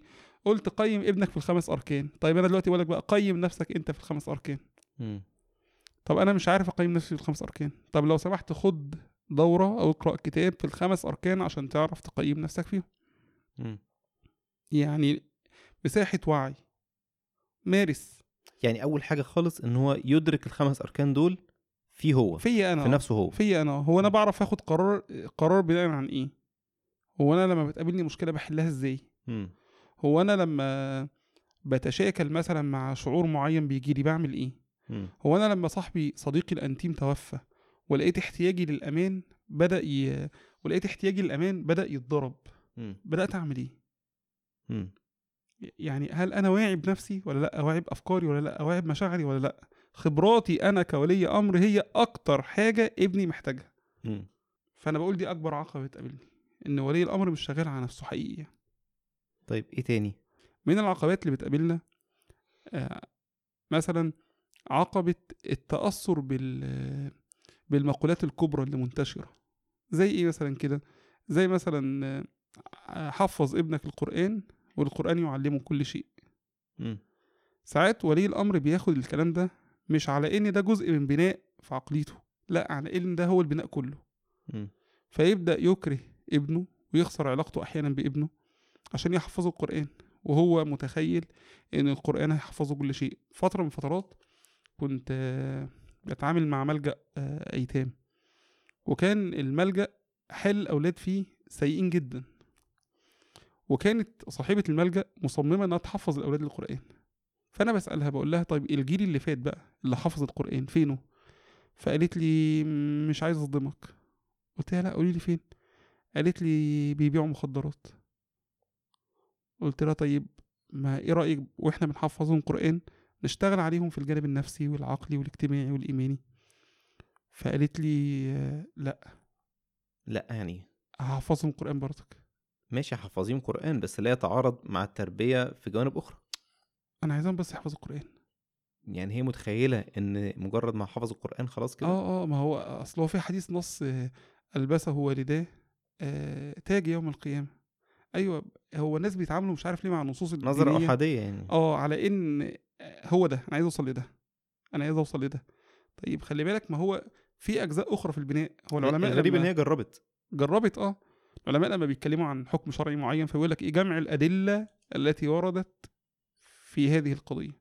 يعني ما ينفعش آخد حكم حاجة من خلال آية واحدة أو حديث واحد. مم. طيب هي بقى النص الوحيد اللي عندنا في التربية هو نص من حفظ القرآن آه، لبس والداه آه، آه، تاج يوم القيامة. هو ده النص الوحيد في التربية؟ لا هو ولي الأمر بقى بيتعامل بالصورة ديت؟ على إن هو ده النص الوحيد في التربية. فمن الأزمات اللي بتقابلني إن ولي الأمر ياخد مقولات معينة ويشتغل عليها على إن هي دي كل التربية. تمام كده؟ طيب ولي الأمر هيتعجب أو المشاهد هيتعجب لما يسمع مني العقبات ديت. لانها عقبات في الحقيقة آه، بتمدح في مجتمعنا. زي مثلا إيه كده؟ زي من العقبات إن ولي الأمر ي... الأم تقول لي أنا قايمة بدور الأم والأب. أنا أم وأب في البيت. تمام؟ محاولة طرف لمزاحمة دور الطرف التاني. محاولة طرف إن هو يزاحم دور الطرف التاني. وأحيانا ما بيكونش اختيار. آه. هقول هو يعني الأنوثة لا تمنح ال- الذكورة. يعني الأم مش هتعرف تطلع ولد سوي لوحدها. إحنا قلنا في موضوع تحميل النص أكبر مما يحتمل إن يسند مثلا الشافعي لأمه ده من تحميل النص فوق ما يحتمل. يقينا الشافعي كان في حياته رجال أثروا فيه. وبانوا جزء من سوائه النفسي. يعني إيه اللي أنا بقوله دوت اللي أنا بقوله إن أنت كولية أمر بعد إذنك ما تحاوليش تزاحمي دور الأب في حياة ابنك أو لو دور الأب غائب بالظبط حاولي تعوضيه بذكر من نفس الجنس رجل من نفس الجنس يعني كأنه أب بديل يقرب ويمثل قيمة الرجال بقى قيمة الرجال أصل هو في قيم ممكن كده يكون مثلا شيخه أو ممكن يكون خاله أو ممكن يكون جده. جده آه مم. طيب ليه ليه ليه اعتبرت دي عقبة في البناء؟ لأن غياب الأب بيأثر في البناء النفسي مم. فمن العقبات إن الأم تحاول إنها تفرض نفسها وتعمل هالة حوالين دورها ده غالبا بي- بيلحقوا إيذاء ليها هي كأم يعني مم. الأمهات اللي بيعملوا كده هي غالبا بيبقى عندها يعني هي هي مأذية هي مش سعيدة بالدور ده مم. وممكن لما بتجلس بقى في مش جلسات سعيدة بمعنى إن هو بيمثل ضغط عليها ولا هي مش آه. سعيدة عشان يعني حاسة إنها بتعمل أكتر من المفروض آه عليها بيمثل ضغط عليها مم. ومش مرتاحة آه. مش مرتاحة مش حاسة إن أنا مش دي سجيتي مش دي طبيعتي وبالتالي الضغط ده بينعكس على الأولاد جدا طيب آه، من العقبات اللي بتقابلني إن أنت تجعل أدائك معيار للحكم على أبنائك. أدائي أنا. يعني لو لو أنت أب اجتماعي وعندك ابنك يميل للانطوائية أنا عايزه يبقى زي أنا. بالظبط. أعرف مثلا أمهات مجتهدات جدا في القرآن.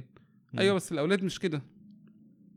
الأم ممكن تتصل بيا تقول لي آه، آه، قعدت تكرهه على القرآن تكرهه على القرآن.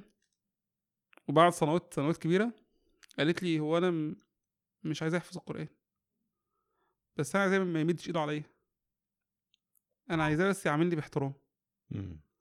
هو النموذج اللي أنا بقوله ده بينفر من حفظ القرآن؟ لا لا بينفر من العلاقة غير السوية وإن أنت تتخيل إنك تبني القيمة وتضحي بالعلاقة. يعني إيه أبني القيمة اضحي بالعلاقة؟ ولي الأمر بيعمل معادلة كده غريبة جدا؟ أنا عايز ابني يتفوق في الدراسة حتى ولو كرهني.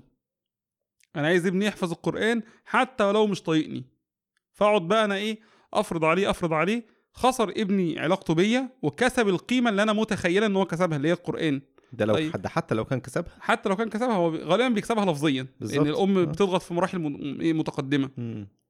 طيب إيه اللي بيحصل بقى لما بيكبر بيبقى الولد بيضحي بالقيمة والعلاقة مع بعض. الاتنين راحوا. خلاص مفيش بقى أص... مجرد ما أصبح عندنا الاختيار خلاص. أنا أنت كنت ضاغط. عليا وأنا صغير دلوقتي خلاص مفيش ضغط. 100 مثال عملي في حياة ال- الأباء والأمهات بيؤكد المعنى ده. فما تضحيش بال... بالعلاقة على سبيل القيمة. لا علاقتك بابنك هي بالنسبة لنا مسألة لا تنازل عنها. مهما مهما وصل ابنك ل- لأداء أنت مش راضي عنه.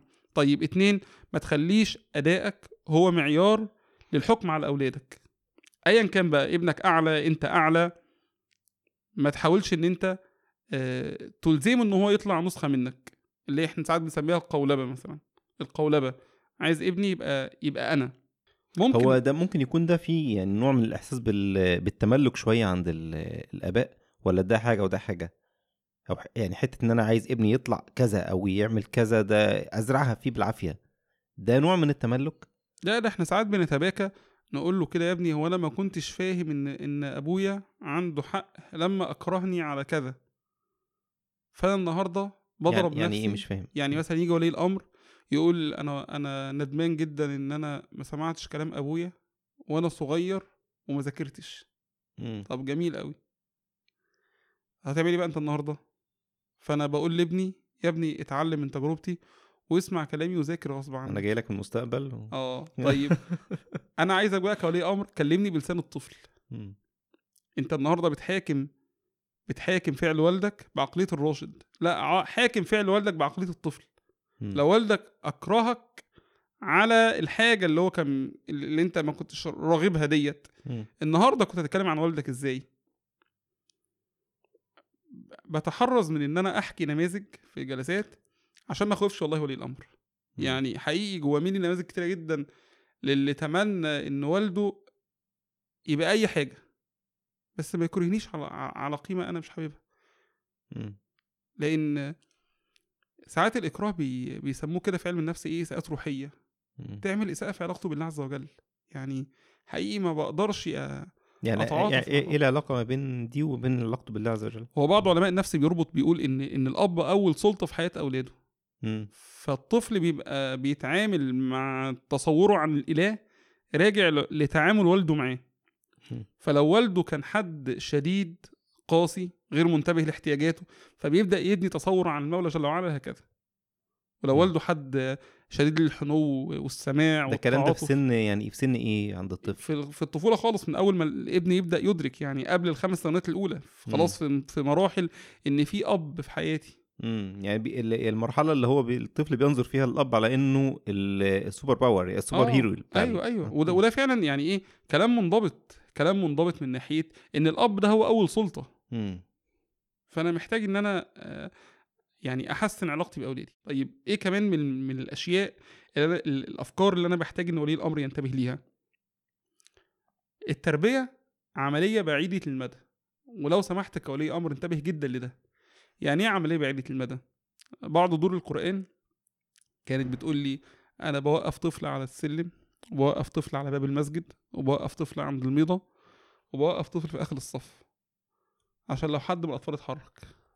هو الكلام ده من الناحيه ال- العسكرية جميل. آه. لكن من الناحيه التربوية الكلام ده مش جميل. هي تقريبا فهمت بعيد المدى غلط. بعيد المدى من هنا لحد الميضة. بعيد المدى يعني إيه أنا عايز أوصله لي الأمر. إن نجاحي في التربية إن ابني يظل متمسك بالقيم بعد غيابي أنا. طيب خليني أسألك كولي أمر. أكتر قيمة أنت متأثر فيها بوالدك؟ ممكن تتعجب لو قلت لك إن ممكن يكون والدك أصلا ما كلمكش فيها. يعني ممكن تقول لي أنا متأثر جدا إن والدي كان كثير العطاء. طيب هو قبل كده كلمك على العطاء لا. بس هو كان قدامي بيدي كتير جدا. القدوه فكرة بس إيه اللي هي بنسميها التربية الصامتة. القدوه مم.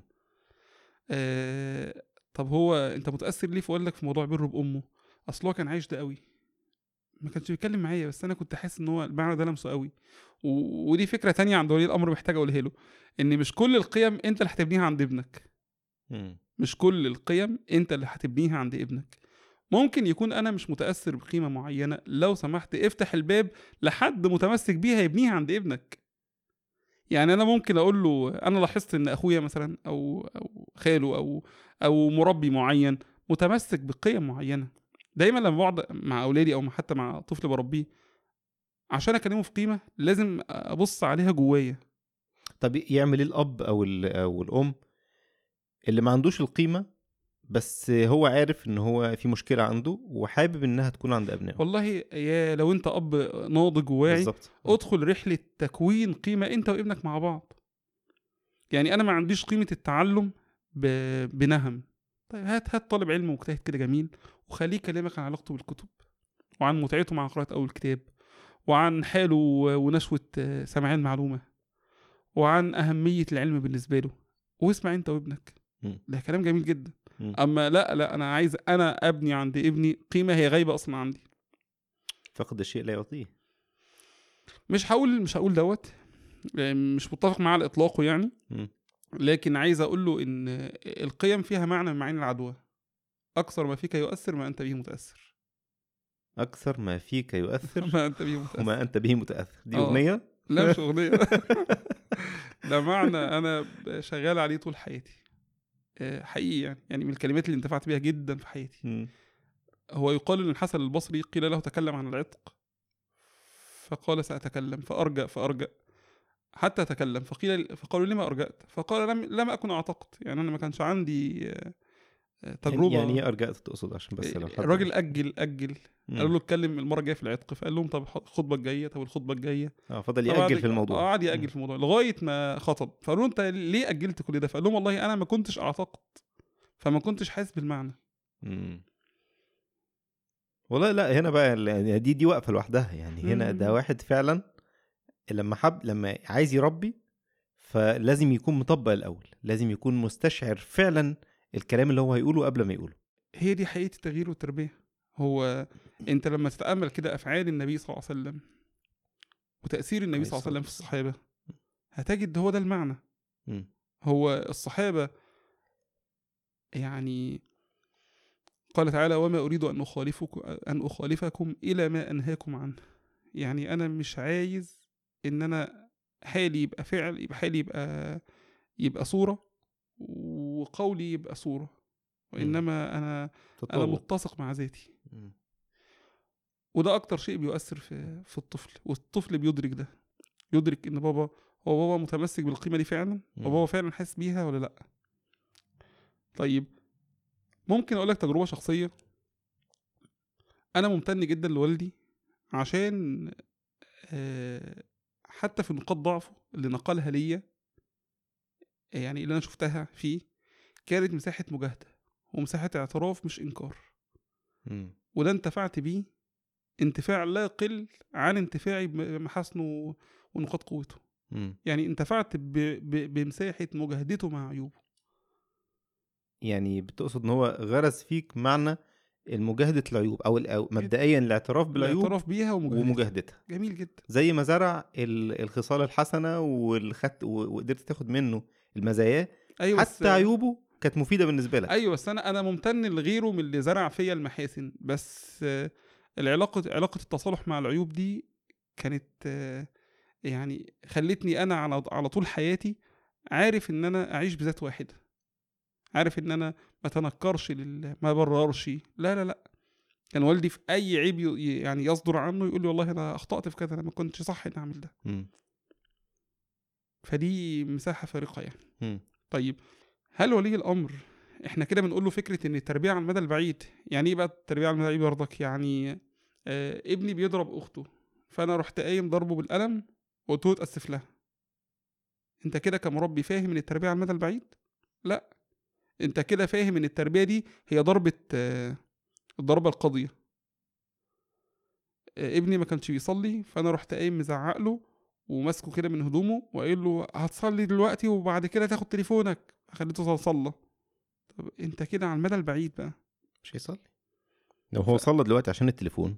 فكرة بقى إن أنا. بس أتساءل أنا عايز بس ولي الأمر السؤال يكون ليه صدى جواه. هو اللي أنا بعمله ده على المدى البعيد نافع لابني ولا لأ. ده ده, ده السؤال وده حقيقة التربية. التربية بناء على المدى البعيد. مم. فما تستعجلش النتائج.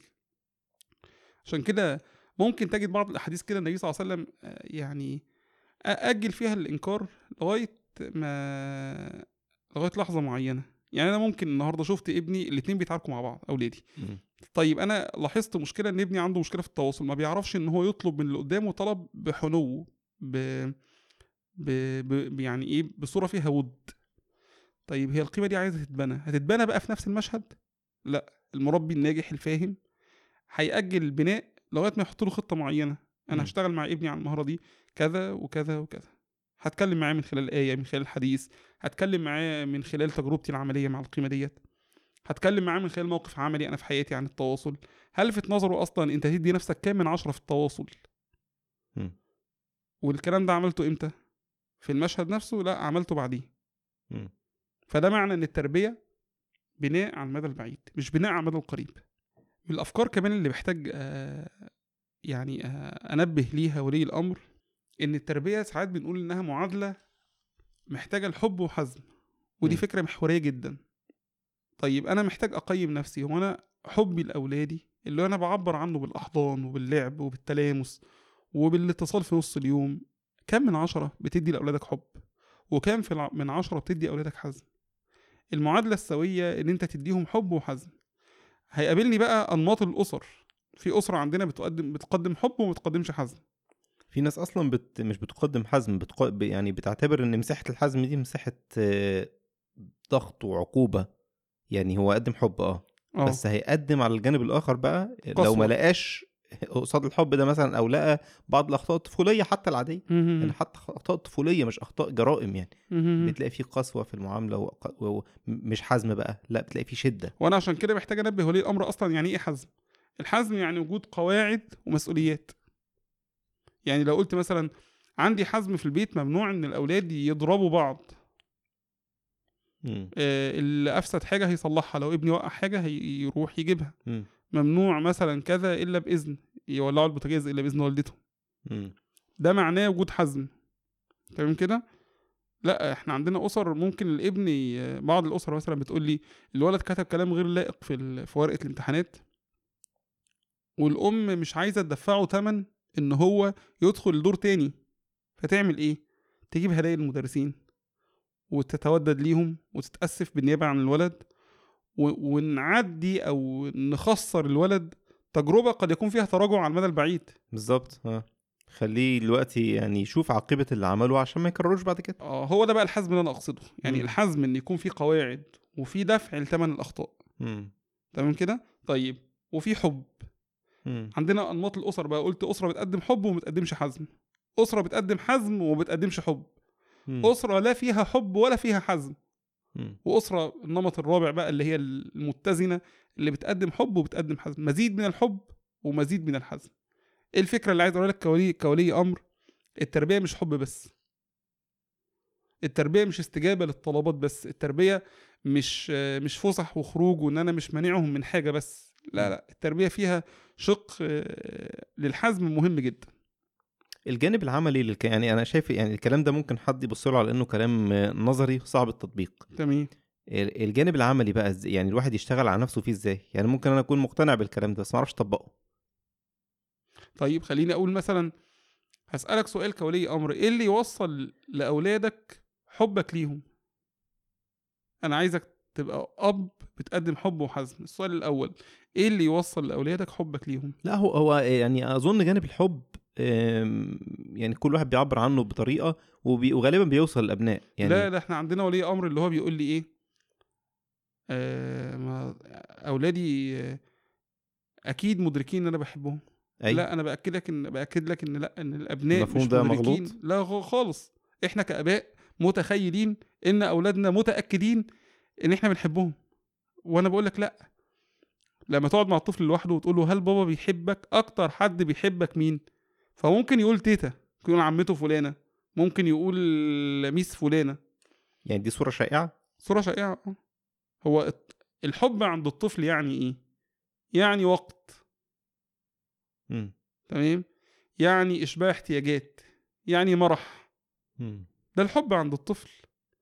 لا هو أنا الحب عندي أنا متخيل يعني إن أنا رعاية. وديتك المدرسة مم. آه أنا جبت لك لبس العيد مم. لا بس أنا مش واصل لي الحب الحب عند الطفل محتاج نظرة حب ولمسة حب وضمة حب وكلمة حب إن أنا أنا بحبك اسأل ابنك كده وقول له أكتر كلمة بتسمعها مني إيه مم. عشان أعرف هو أنا أنا فعلا عمليا بقدم حب ولا لأ طب أنا على المحيط الآخر بقى بقدم حزم ولا لأ لما ابنك بيعمل أخطاء بتعمل معاه إيه.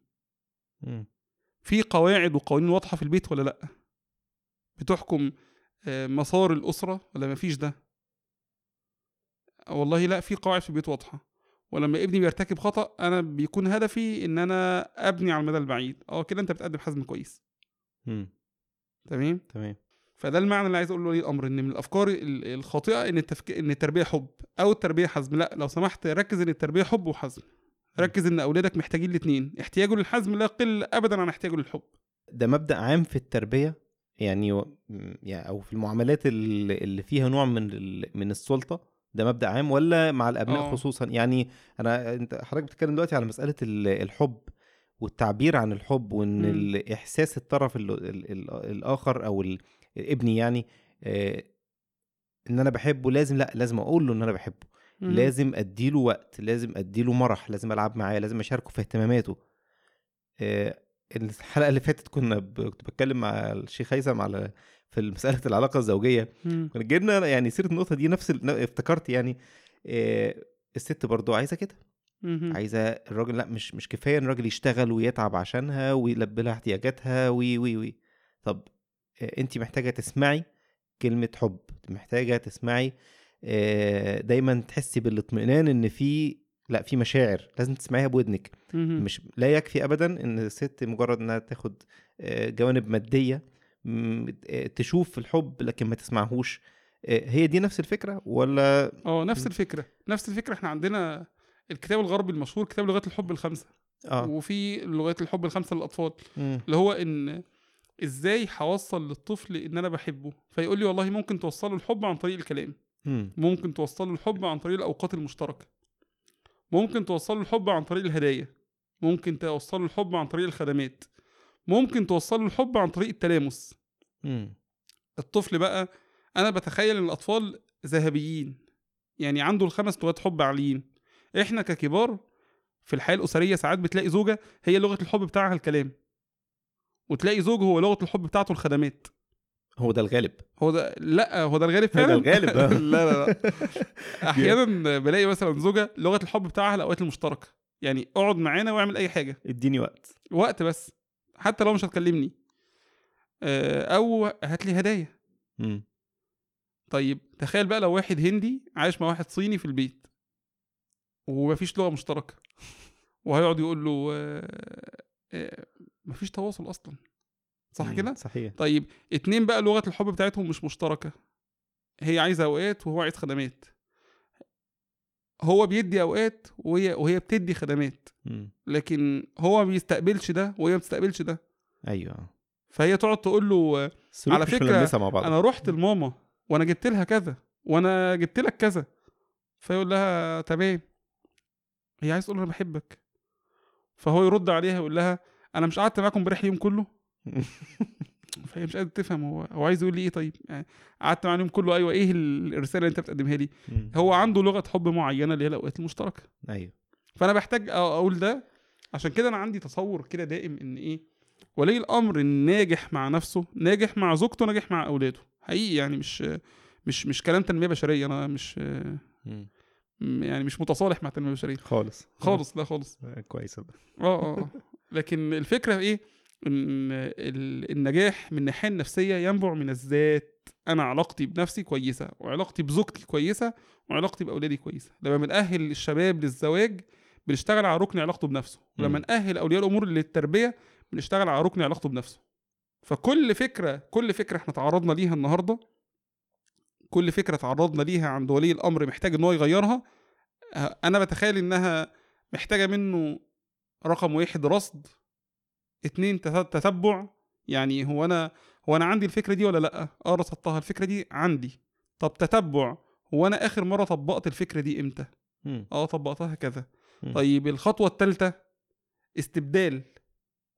يعني لو أنا عندي فكرة بتقول لي قيمتي مرتبطة بأولادي ممكن الفكرة البديله إيه؟ لا يملك أحد تغيير أحد. لا يملك أحد تغيير أحد بصورة حتمية ولا حتى نبي من الأنبياء يملك تغيير غيره. يأتي النبي ومعه الرجل يأتي النبي ومعه الرجلان يأتي النبي وليس معه أحد. قيمتي مش متعلقة باستجابة اللي قدامي ليا. دي الأفكار السوية. أيوه. آه، لو أنا ك- كولي أمر عندي فكرة إن أولادي كل حياتي الفكرة السوية إن لنفسك عليك حق وإن لولدك عليك حق. مم. وسع مساحة شوية لنفسك. لو أنا كولي أمر عندي فكرة بتقول آه، إن التربية حب وسع وسع وهات فكرة بديلة التربية حب وحزم. لو عندي فكرة بتقول لي إن التربية إن ابني يطلع زيي أو يحقق اللي أنا عجزت عن تحقيقه هقول له لأ خلي بالك استبدل الفكرة دي بفكرة أخرى سوية إن التربية إحنا كبشر بعض علماء التربية بيشبه الأولاد بذور ال- الفواكه. ففي طفل هيطلع تفاح طفل هيطلع مانجا طفل هيطلع فراولة مش كل الأطفال هيطلعوا ثمرة واحدة يعني آه مم. فأنا محتاج بقى أتأمل وأتخيل إن أولادي مختلفين عني وده أنت بتلمحه النبي صلى الله عليه وسلم لما كان بيتكلم عن الصحابة. ما كانش يحطهم في في في مخرج واحد يعني مثلا إيه في أمانة ال- في الأمانة ي- يشيد بأبو عبيدة وفي الفرائض يزيد. يشيد بزيد صحيح وبالحياء يشيد بعثمان وبالعدل يشيد بعمر كل واحد ليه. منقبة في حتة معينة أنا محتاج بقى أتخيل ده مع أولادي إن مش مطلوب لا إحنا عندنا بنعمل إيه عايزين نعلم أبو هريرة الجهاد ونعلم خالد حفظ الأحاديث ده مثال ولي الأمر في أيوة. المجتمع بتاعنا صح. طب ما هو هو بتاع آه، جهاد سيبه في ميدانه وده بتاع حديث سيبه في مكانه لا لا لا لا مم. أنا عايزه يبقى اللي أنا عايزه فارس في كل حاجة عايزه فارس في كل حاجة أو فارس في الميدان بتاعي أنا مم. فبخسره هنا وبخسره هنا في النهاية مم. أنا كده كأني بقول لولي الأمر خلاص إيه هات الفكرة اللي عندك اعترف بيها اسأل نفسك عن فكرة بديلة. مم. فكرة سوية بديلة. ممكن تستعين بإخوانك اللي حواليك. يا. اخوانا والله وأنا عندي فكرة بتقول لي إن التربية مسؤولية الأم. و عندي ولي أمر كده. طب إزاي الواحد يكتشف ال ال الأخطاء التربوية أو الأفكار الخاطئة اللي عنده؟ لو أنت مرهق في التربية فأنت يقينا عندك أفكار غير سوية. مجرد إن أنا شايف إن في عقبات قدامي أو إن أنا مش عارف أربي أو مش شايف نتيجة. كويسة؟ هقول لك الكلمة اللي بيقولها ولي الأمر. آه. أنا نفسي أروح في مكان وأفصل شوية عن الأولاد. ما ده ده طبيعي. أيوه. كل الناس كده. الأم تقول لي أنا نفسي أسيب الأولاد. لا هو أنا مش نفسي أسيب الأولاد. أنا مش نفسي أسيب الأولاد. هو يعني هو مش ضاغطينك؟ لا هم ضاغطيني. بس أنا متقبل ضغطهم. فلو أنت متألم لو أنت؟ قال تعالى فلما جاوز قال لفتاه أتينا غداءنا لقد لقينا من سفرنا هذا نصبا. فالعلماء قالوا إيه؟ تجاوز يساوي النصب. ولما تجاوز الحد اللي ربنا حده ليه وجد النصب. طيب نفس الكلام. أنت لو أنت حاسس بنصب في تربية أولادك وإرهاق لا يعني إيه؟ يعني إيه تجاوز الحد؟ يعني سيدنا موسى الله عز وجل حد له حد إن إن الخضر هنا. أيوه. فموسى عليه السلام تجاوز. تمام. فحس بالنصب حس بالتعب. مم. قبل ال- قبل الحد ده كان قبل الحد مفيش تعب. مستشعر آه، نفس الكلام. أنا عايز أقول بقى التربية فيها جزء من المشقة الطبيعية المقبولة اللي يقدر الإنسان آه، تخطيها. آه عايز تقول يعني ال- ال- المثال ده إنك طالما حسيت بالتعب أو حسيت بقى. بالمشكلة يعني بال... إن أنت مش قادر تأدي يبقى أنت عندك خطأ. بنقول لولي الأمر أكتشفه إزاي برضه؟ ما هو أنا ممكن أبقى عارف إن أنا عندي حاجة غلط بس مش. عارف إيه هو. يعني هل محتاج مثلا توعية محتاج يعني أنا بشوف دايما إن الناس معتقدة إنها مؤهلة أصلا لعملية التربية زي ما كنا بنتكلمنا برضه الناس مؤهلة للزواج. طب أنت هل أنت. أصلا مؤهل للزواج. أنت مش مؤهل. طب هل أنت مؤهل للتربية؟ أنت نفسك مش مؤهل. اللي مش مؤهل ده يعمل إيه؟ هو يعني خليني أقول لحضرتك إيه؟ إحنا محتاجين له وعي. الوعي ده كلمة كبيرة. مم. ممكن تتحقق من خلال قراءة من خلال سماع من خلال حضور. من خلال نقاش. مم. لكن في النهاية أنا أكون فاتح مسارات الوعي جوايا. الوعي معناه إيه؟ القدرة على استكشاف أفكار ومفاهيم جديدة وتطبيقها. مم. يعني لو قلت إنسان واعي يعني إيه واعي؟ يعني مش منغلق على الأفكار اللي عنده والمهارات اللي عنده. ما بيقولش أنا كده وهفضل كده وما بيقولش أنا صح وهفضل صح. لا لا لا ده هو عنده مرونة بيقول أنا محتاج أتعلم بقرأ عشان عشان أفهم وبسمع عشان أفهم. فلو أنا عايز أتغير أعمل إيه؟ افتح مسارات الوعي. اقرأ واسمع واحضر وناقش وجدد وحاكم أفعالك ومهاراتك. هو أنا لما عملت كده مع ابني أنا كنت صح ولا كنت غلط؟ طب بعض أولياء الأمور مش هنقول له اسأل نفسك هنقول له معلش خد جلسة مع أي أخصائي. آه، اسأل حد أنت شايفه ناجح في تربية أولاده. اسأله كده قول له إيه الأخبار؟ أنا والله حاسس بمشقة في كذا. إيه الأحوال؟ دردش اتكلم يعني بين تنغلقش على قوسين. يعني العلم لازم تتعلم العلم طبعا آه. طبعا مم. طبعا دي ال- الوصية الذهبية يعني مم. طيب العلم ده بيكون يعني طبعا عملية مستمرة ما بتخلصش كتير بنقول لولي الأمر إن الوعي طريق مش مكان بوصل له. شبه التدين كده لما أقول تدين الناس هيفهموه. أيوه يعني لو قلت صح. مثلا كده آه أنا متدين طب إيه تمام بقى هنصلي ولا مش هنصلي؟ لا هصلي. وهتقرأ قرآن؟ أيوه. وهتذكر ربنا؟ أيوه. يعني مش هتقف عن الفعل؟ لا مش هقف عن الفعل وبكرة هكمل. مم. فاصبح التدين ممارسات ثابتة وأفكار ثابتة. مؤمن إن في يوم قيامة مؤمن إن في ملائكة بتدون الأعمال مؤمن إن في في أفكار ثابتة في ذهني. مم. نفس الكلام بقى وعي معناه إن أنا لما بختلف مع ابني بسأل نفسي هو أنا فاهم إيه غلط؟ لما بختلف مع زوجتي بسأل نفسي هو هو أنا في مهارة محتاجه أتعلمها؟ هو أنا ما بعرفش أعتذر؟ هو أنا ما بعرفش أعترف بغلطي؟ مم. تمام؟ يبقى أنا عندي كأنه منفذ لتصحيح المسار. مم. ومحاكمة الأفعال ومحاكمة القناعات ومحاكمة المهارات. أنا كده هبقى هبقى ولي أمر حقيقي ذهبي م- مرتاح في تربية لاولادي وأحيانا في ناس بترفض الاعتراف بال يعني بيكون في نوع من الكبر إن هو ي- يتعلم أو إن هو يعترف بخطأ عشان يروح أصلا يصحح. لا ما هو بيقارن نفسه. احس إحنا مجتمعنا عنده أزمة تانية بأن إحنا بقى آه، فاهم. فإحنا عايزين نفهم ولي الأمر. يعني.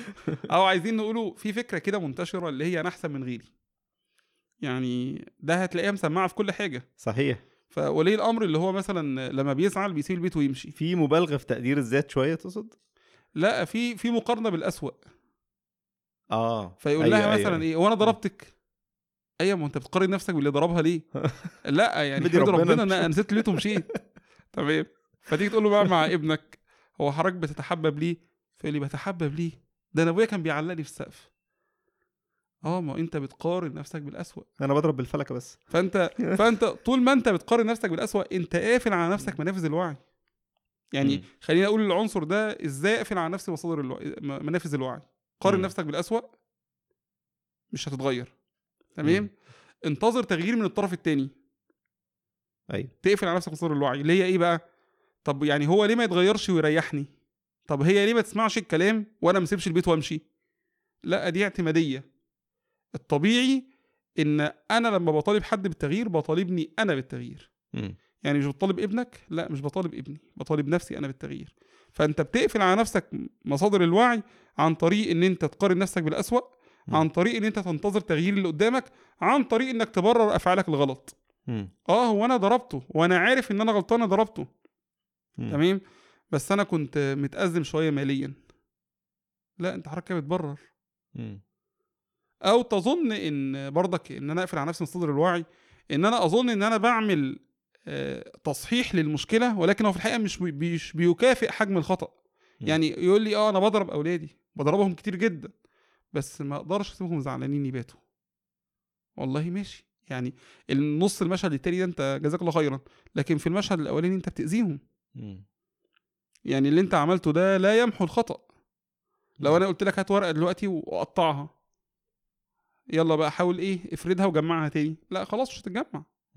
بس أنا بذلت المجهود أنا اعتذرت. أيوه بس لازال في أثر داخلي عند الأولاد.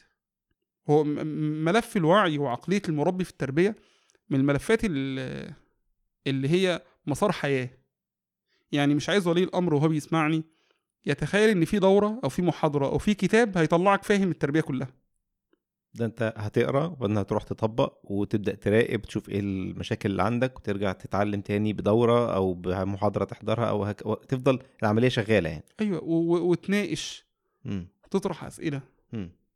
وتتواصل على على مختصين. في كذا جروبات تربوية فيها إمكانية للتواصل مع مختصين. أنا أنا بسأل بسأل وهو بي بيجاوبني. لأن ساعات ساعات تلاقي ولي الأمر لما بيقفل على نفسه باب الوعي ان هو يسأل حتى. يسأل سؤال متاح هيرد عليك مختص مجانا مم. فممكن بعد خمس سنين تحصل أزمة مترتبة على الأزمة اللي هو لو كان سأل ساعتها كان كان مجرد معلومة أدركها خلاص كانت فرقت. كتير جدا مم. لكن لا ولي الأمر ما برضك من فضل الله في وعي حاليا وناس تسأل حقيقي يعني مم. لكن محتاجين كمان درجة إحنا نسأل ونتعلم وما ما أظنش إن أنا يعني فاهم كل حاجة في في تربية أولادي. مم. دكتور مصطفى وسعد من من أشهر التربويين في ال- العرب يعني والمسلمين. مم. آه، بيقول أنا ساعات بسأل مختص مع في علاقتي بابني. مم. تمام؟ إزاي؟ يعني بيروح هو هو هو يعني هو راجل متخصص. متخصص آه وبيروح لمختص تاني يسأل والله هو أنا في ابني أنا في علاقتي بابني في كذا كذا مشكلة إيه رأيك؟ يعني الصح؟ مهما بلغت درجه يعني يعني ده راجل متخصص ده مجاله. وهو نفسه مش عارف يكتشف خطأه. وارد ده وارد ده. مش هينقص من قدره. ولا أنا ولا أنا بطالب نفسي إن أنا أوجد حل لكل مشكلة عندي. لا أحيانا هطلب استعانة. إحنا عندنا حتى آه، في حاجة بيسموها كده إشراف علاجي. إن المختص النفسي بيرجع لمشرف أعلى منه يراجع عليه يراجع عليه لو هو عنده تحديات عنده أزمات عنده أخطاء يعني طب هو بيخطئ؟ آه هو بيخطئ. ساعات بنضرب مثال كده للعميل نقول له إيه؟ نقول له في جبلين أنت على جبل وأنا على جبل. وأنا بتخطى عقباتي وتحدياتي وأنت مطلوب منك تتخطى عقباتك وتحدياتك. فيقول لي يعني إيه أنت على جبل؟ يعني أنت لسه قدامك عقبات وتحديات؟ أيوه. اما أنت إزاي معالج أخصائي نفسي؟ هو معنى إن أنا آه، أخصائي إرشاد ولا أخصائي نفسي ولا طبيب نفسي حتى إن أنا خلاص وصلت منزلة الكمال لأ نفس الكلام عندي أنا كمربي. طيب آه نختم بقى بالنصائح العملية اللي بعد ما عرفنا كل ده وخلاص أدركنا آه إن عندنا أخطاء آه صحينا الوعي اللي جوانا عملنا آه يعني خلاص عندنا الإدراك دلوقتي إن عندنا مشكلة. إيه مهم. الخطوات العملية اللي ممكن ناخدها آه عشان نقفل بيها أو نختم بيها؟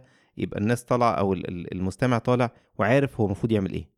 طيب خليني أقول مثلا اقعد مع شريك حياتك اقعد اقعدي مع زوجك اقعد مع زوجتك وارصدوا مع بعض أكبر التحديات اللي بتقابلكم في تربية أولادكم. مم. والله أنا بتقابلني بيقابلني تحدي في علاقتي بأولادي في م- ملف المذاكرة أو في ملف التدين. مم. طيب رقم واحد ارصد التح... ارصد التحديات بتاعتك. اتنين حاول ترصد وعيك. هو أنت وعيك فين في التربية؟ والله هو أنا قرأت كتاب كذا وسمعت محاضرة كذا ومتواصلة مع أخصائية فلانة بسألها بعض الأسئلة. طيب تلاتة حاول تاخد خطوة تحسينية على وعيك. خد خطوة ولو خطوة صغيرة. مم. يعني ابدأ كده استنصح حد من أهل التخصص في أزمة معينة قول له اقرأ فيها إيه. يبقى أنا كده بقول لك اعرف أنت فين ارصد ملف ملفات التحديات اللي عندك. خد خطوة وعي ولو خطوة صغيرة. باستشارة بسماع بحضور خد خطوة وعي. تمام. ده دي, دي نصيحة العملية اللي ممكن أقدمها لولي الأمر يعني.